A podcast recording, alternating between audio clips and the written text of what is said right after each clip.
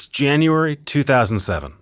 The world's biggest tech companies are heading to a massive convention in Las Vegas. They're going to schmooze and drink and show off stuff they want to sell. But there's one giant company that's not at the Consumer Electronics Show Apple. And Apple decides that while CES is going on in Vegas, it's going to throw its own event in San Francisco. Apple's head of PR starts inviting journalists to a mysterious unveiling. What's it about? She said, I can't tell you, but it's big. It's an important one.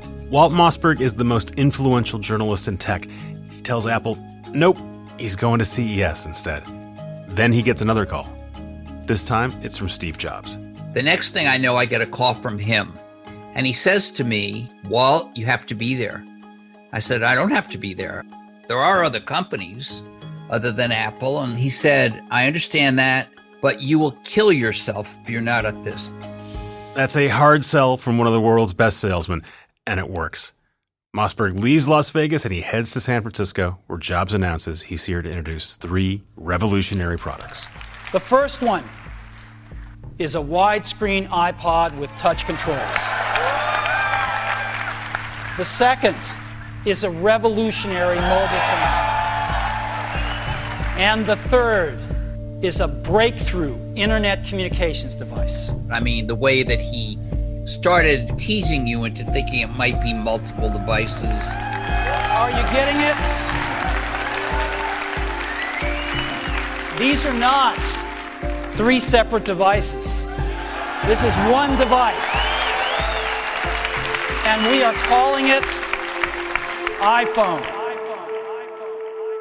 The iPhone changes phones forever, and it completely reshapes Apple, making it the most valuable company in the world today.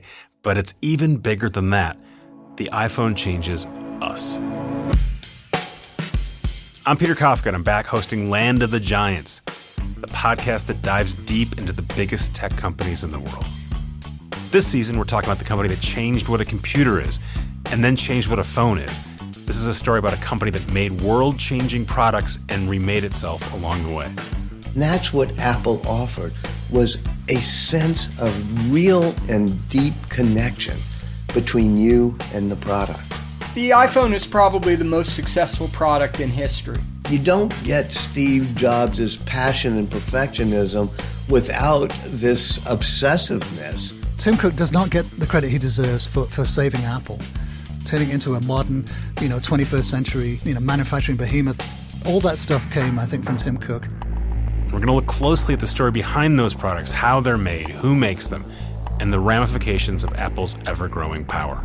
The darkest side of the iPhone is how it's made. On the other side of the world, it's pretty brazen levels of exploitative labor that are churning these things out. They're a multiple trillion dollars company. Their size and their success creates responsibilities for them, and they're not behaving in a responsible manner.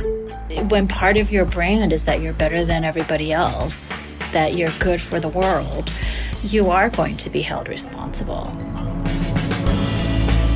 Land of the Giants, the Apple Revolution, from Recode and the Vox Media Podcast Network. Check it out. Our season begins on Wednesday, September 22nd. Follow us wherever you get your podcasts Spotify, Audible, and yeah, even Apple Podcasts.